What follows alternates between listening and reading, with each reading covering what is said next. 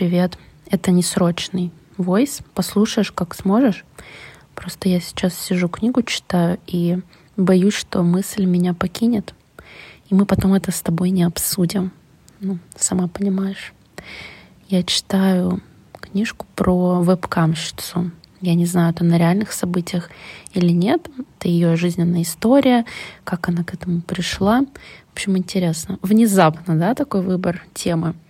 И там она по сюжету рассказывает, как вообще пришла к тому, чтобы стать вебкам-моделью.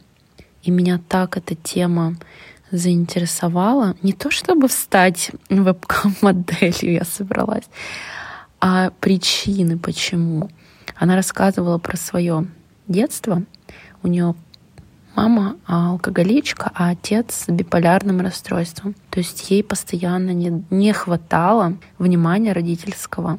И она начала завоевывать парней. Еще в младшей школе у нее прям какая-то одержимость началась именно процессом. И мне это так напомнило мои подростковые школьные годы, когда мне кто-то нравился из парней, и я могла как будто бы подстроиться под его интересы, увлечения, неважно, любые мелочи, черты характера, чтобы как мимикрировать, знаешь, привлечь внимание. И, ну, по сути, это же такая психологическая манипуляция, то есть ты привлекаешь человека довольно неестественным путем, неискренне, для того, чтобы получить вот это внимание.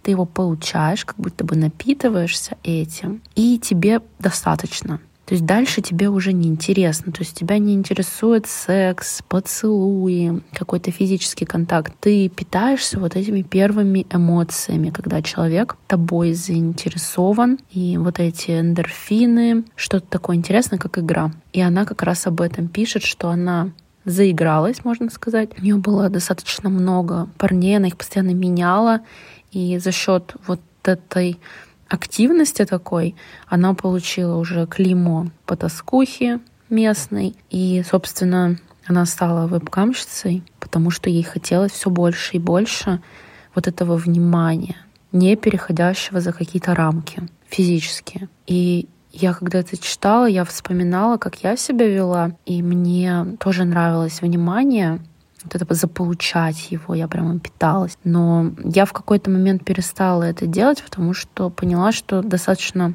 противоестественно. Ты не ты, ты не можешь быть собой, и это постоянно какая-то игра. Эта книга, она меня, конечно, так взбудоражила. Не знаю, вот у тебя же тоже есть подобная тема в жизни с нехваткой внимания из детства. У тебя было что-то похожее, какие-то такие ощущения?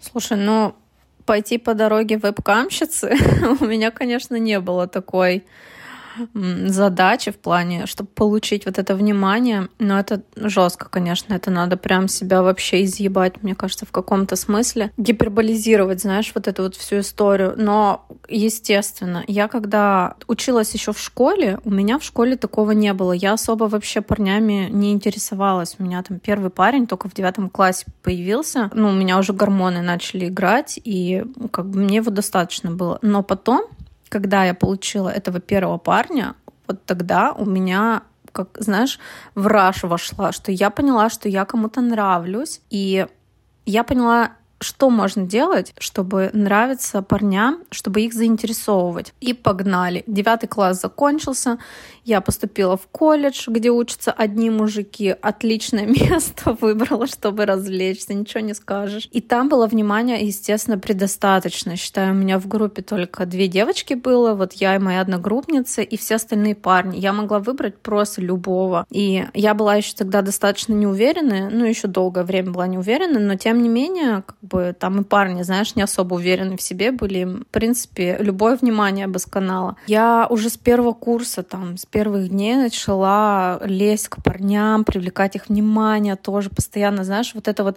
мне вот надо было тоже напитаться вот этой энергией, что я кому-то нравлюсь, что я кому-то нужна. И вообще неважно было, нравится мне кто-то из них особо или нет, просто вот какие-то пьянки, вот эти вечеринки бесконечные, особенно на первом-втором курсе, там вообще о какой учебе могла идти речь. Там просто угар был. И практически каждый месяц мне нравился кто-то новый. У меня дневник был, где я просто исписывала практически каждый месяц по страницам, кто мне нравится. Вот этот там...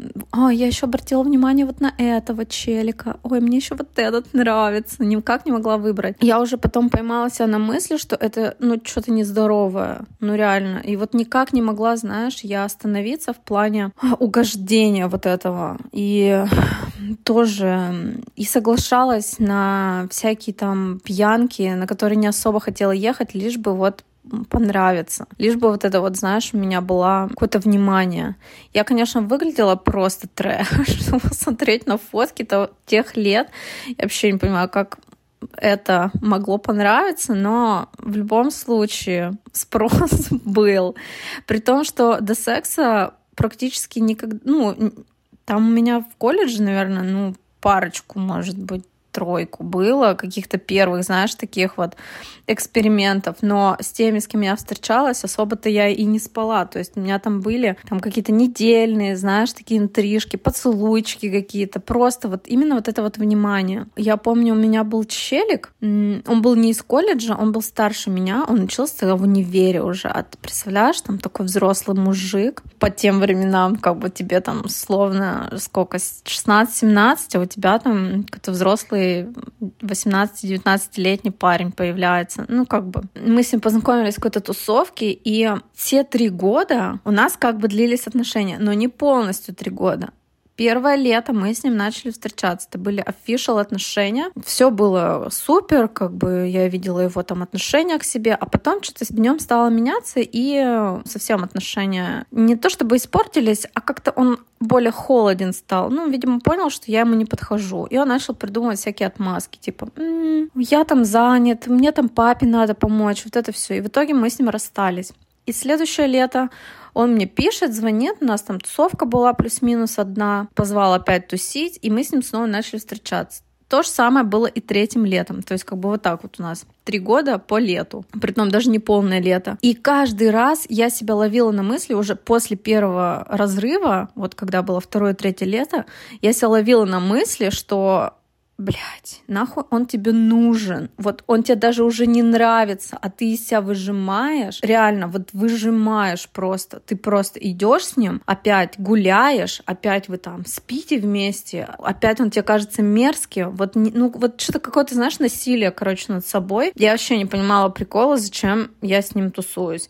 Либо потому, что он как бы вроде взрослый, такой типа статный челик, и я какое-то хотела одобрение, может быть, знаешь, получить. Либо опять же, внимание, вот это вот надо было лишь бы чувствовать себя нужной какой-то. Такая прям тема. Но я уверена, что это все не просто так. Понятно, что у нас бати, которые нам не уделяли много внимания, и в какой-то момент действительно ты начинаешь это внимание искать уже в подростковом возрасте, когда гормоны начинают играть. Ты ищешь это внимание... Откуда? От мужиков, естественно. Причем от каких мужиков-то? Ладно бы нормальные были, но нет, ведь ты просто весь ширпотреб собираешь. Карь, ширпотреб.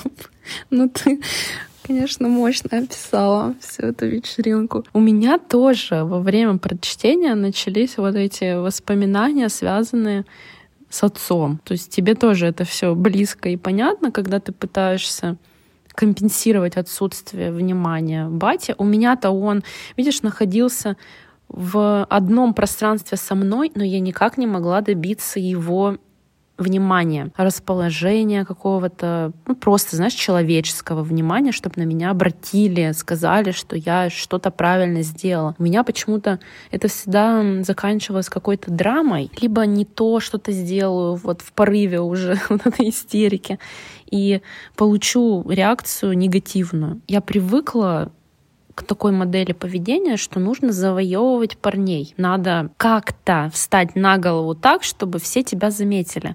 То есть ты должна быть яркой очень, чтобы тебя все видели, было одобрение какое-то от мужской части населения. И в детстве у меня это ну, прямо очень рано проявилось. То есть вот ты про гормоны поминаешь, а у меня это было еще задолго до проявлений вот этих вот роста, знаешь, груди, гормональных изменений. Я, прикинь, cool story, в пятом классе у меня при этом была очень странная ну как странно, завышенная самооценка, мне так сейчас кажется. Потому что она у меня в какой-то момент упала, ну уже в более позднем возрасте, когда ты понимаешь, что все-таки сравнивая себя с Анджелиной Джоли, будучи уверенной в том, что ты красивее, чем Анджелина Джоли, в этом есть что-то, что-то не то. А у меня реально была завышенная самооценка. Я не сомневалась в том, что я главная нереалка этого мира. В пятом классе, Карь, я начала подкатывать к одиннадцатикласснику,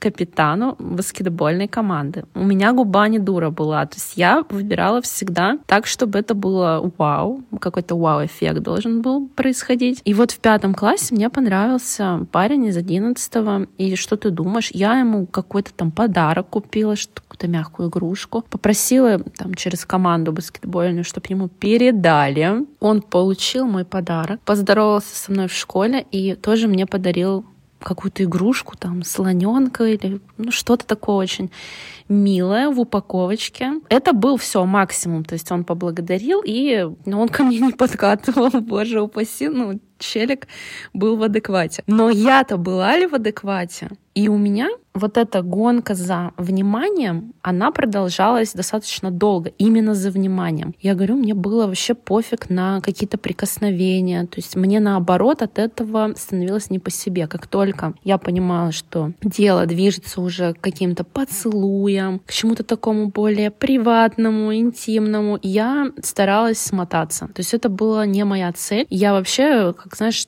вавилонская девственница, просто до максимума берегла свой цветок. Поэтому у меня был вот как конкурс «Завоюй внимание». Я выбирала себе какую-то цель, делала все для того, чтобы ее завоевать. При этом, как только я получала положительную реакцию, то есть человек отвечал взаимностью, начинал мне уделять внимание, я теряла интерес. У меня настолько было перевернутое представление о каких-то отношениях, я должна была догнать. Вот как с отцом. Я должна была добиться его внимания любой ценой. Я его никогда не получала. То есть у меня так и не была закрыта эта потребность, когда он умер уже, и это стало недостижимым никогда. И у меня это, видимо, где-то параллельно выливалось поиск одобрение, внимание какой-то другой мужской фигуры. Это реально происходило очень быстро. Вот как ты пишешь у себя в дневнике, что этот нравится, этот нравится. У меня тоже там вот этот интересен, этот интересен. И как только они обращают на тебя внимание, все, игра заканчивается, потому что это уже не та модель, похожая на то, что было в детстве с отцом. То есть на тебя обратили внимание. Такого в моей игре быть не может, потому что на меня не обращали внимания. И это становилось, знаешь, противоестественным. То есть парень начинает бегать за тобой, и ты такая, эу, нет, так дело не пойдет. Это я должна бегать за парнями. В какой-то степени, конечно, приятно внимание вот это все, то что да, ты как царица-победительница, и учитывая, как я уже сказала, про свою завышенную самооценку, у меня вообще, понимаешь, не было ни единого сомнения в том, что я просто лучшая. И мне нужно только выбрать и потом уже добиваться этой цели. И я добьюсь любой цели поставленной. Короче, это и весело, с одной стороны, потому что невинно, да? С другой стороны, даже страшно, насколько сильно может повлиять вот это отсутствие мужской фигуры, отцовской или материнской, тоже ведь внимание-то и там, и там должно поступать, закрываться. Насколько оно может сломать вообще видение нормальности вот этого мира, что все встает с ног на голову. И я, когда эту книгу читала, читаю до сих пор, я так хорошо понимала, о чем эта девушка рассказывает, что ее прямо это в какой-то адреналин вводило, когда на тебя смотрят, когда ты манипулируешь какими-то вещами, она использовала стратегию достаточно жесткую. То есть я могла выбрать какие-то интересы, музыку, увлечения, что-то такое простое, чтобы привлечь внимание, и ловушка захлопнулась, по сути. Всем же было весело тогда в школе, в то время, найти человека, который увлекается тем же, чем и ты. Это как-то было не очень распространено, и, считай, интернета не было, ты не мог просто найти себе друга в группе в какой-нибудь общей. Это было что-то уникальное, то есть, о, ты там слушаешь это, это. А у нее был прием манипуляции секретами. Она входила в доверие за счет того, что рассказывала какой-то свой такой интимный секрет и требовала, чтобы человек тоже что-то такое рассказал. И, ну, это, по-моему, где-то в книгах по психологии я тоже читала, что когда ты делишься с кем-то чем-то таким сокровенным, это сближает. Ну, это даже не книги по психологии, это просто, наверное, так устроен наш мозг. Мы больше доверяем, мы боимся потерять человека, ведь он хранит наш секрет. И как-то это прям жутко было читать. То есть, с одной стороны, я понимаю, но у нее были более жесткие, наверное, и жестокие методы. Потому что одно дело, вы там музыку вместе послушали одну и раз- разошлись на этом. А другое дело, когда ты подсаживаешь еще и на вот такие эмоции. Человек в тебе начинает уже нуждаться. Короче, это крипи. Маш, не, ну ты планочку, конечно, неплохо задрала в плане подарить одиннадцатикласснику подарок и ждать от него какого-то внимания. Но это неплохо, я считаю. Но самооценочкой у тебя все в порядке было, я смотрю, в то время, а у меня наоборот. Самооценки вообще не существовало. Я знала о своих косяках, мне не нравилось, мои волосы мне не нравились, там, я не знаю, о весе. Я, кстати, тогда вообще не запаривалась, я даже не думала о весе ни секунды. Я не знаю, в какой момент, кстати, о весе я начала сильно париться. Что-то, короче, случилось. Либо я сильно похудела и поняла, что обалдеть. А, и на это начали обращать внимание другие люди, типа, Кари, вау, ты так похудела, это же тоже, ну, такая пассивная агрессия, как будто бы ты была три месяца назад не ок, а сейчас ты такая, вау, ничего себе. Очень странно. Ну ладно, не суть. О весе я тогда не задумалась, но были другие комплексы какие-то с носом, с моим, например. Я вообще терпеть не могла свой нос. И парень, который мне очень сильно нравился в колледже, как-то сказал, что у меня усы. Пиздец, чел. Они у всех так-то есть. И кривой нос. И вот это просто забило меня вообще в самое сердце. И знаешь, после этого, после того, как он меня оскорбил, мало того, что он меня постоянно абьюзил, то есть мы не встречались, я никак не могла с первого курса добиться его внимания, он мне пипец как нравился, просто я там вообще до безумия, знаешь, до кого-то доходила, там в туалете его имя писала. То, что меня тогда оскорбил, это меня еще сильнее зажгло, и мне надо было во что бы то ни стало стать еще красивее, чтобы он вот считал меня королевой. То есть понимаешь, насколько была самооценочка занижена? Я в ахуе, если честно, сейчас.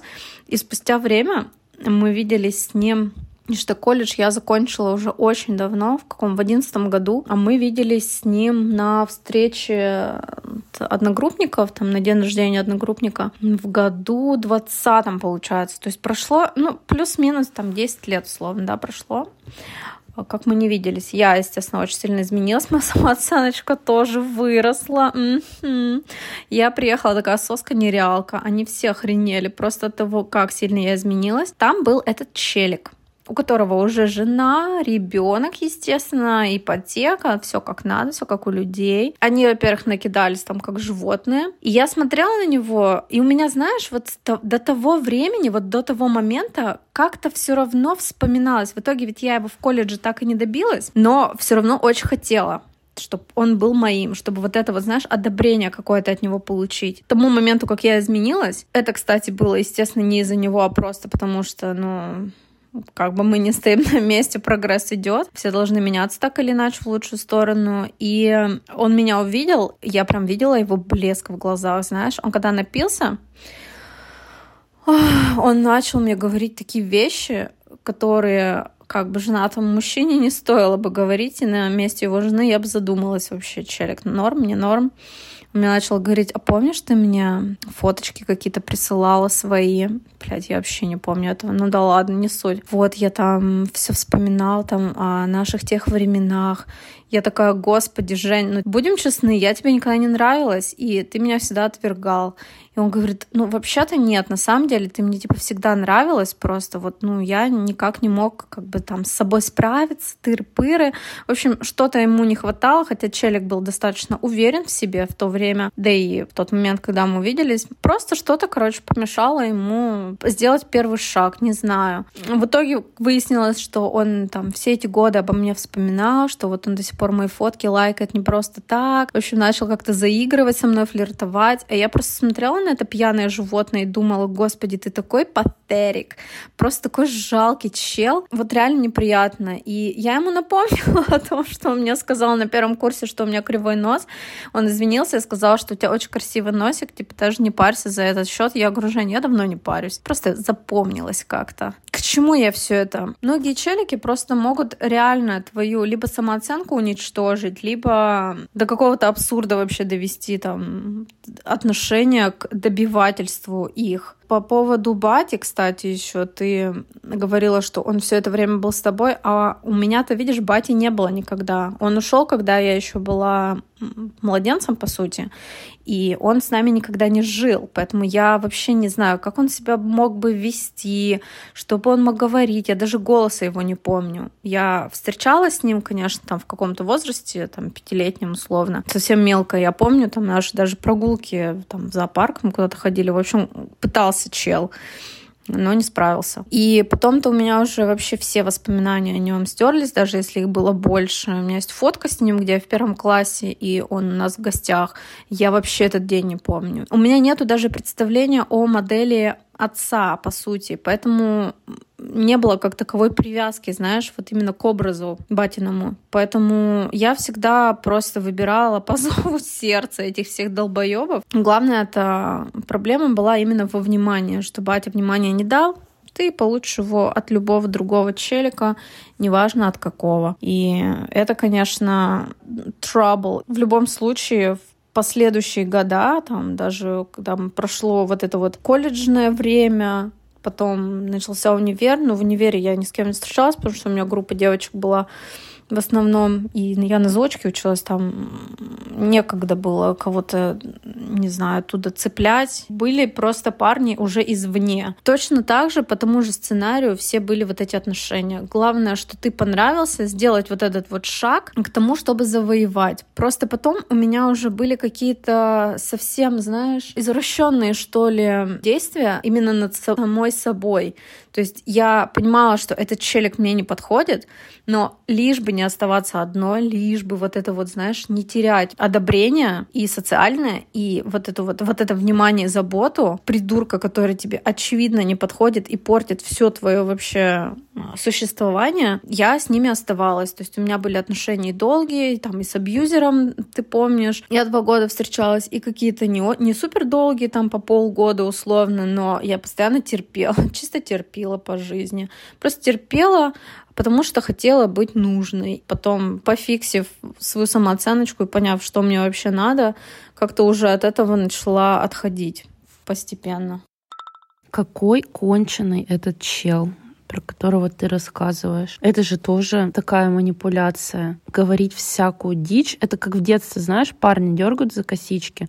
Только мужику уже достаточно много лет, парень половозрелый, и он оскорбляет тебя какими-то вещами, которые ты не можешь изменить в себе. Про нос. Это полное днище. И я, когда слушала эту часть «Вечер встречи выпускников», это как месть. Вот прям у меня приятные ощущения разливались по всему телу, что ты ему напомнила об этом.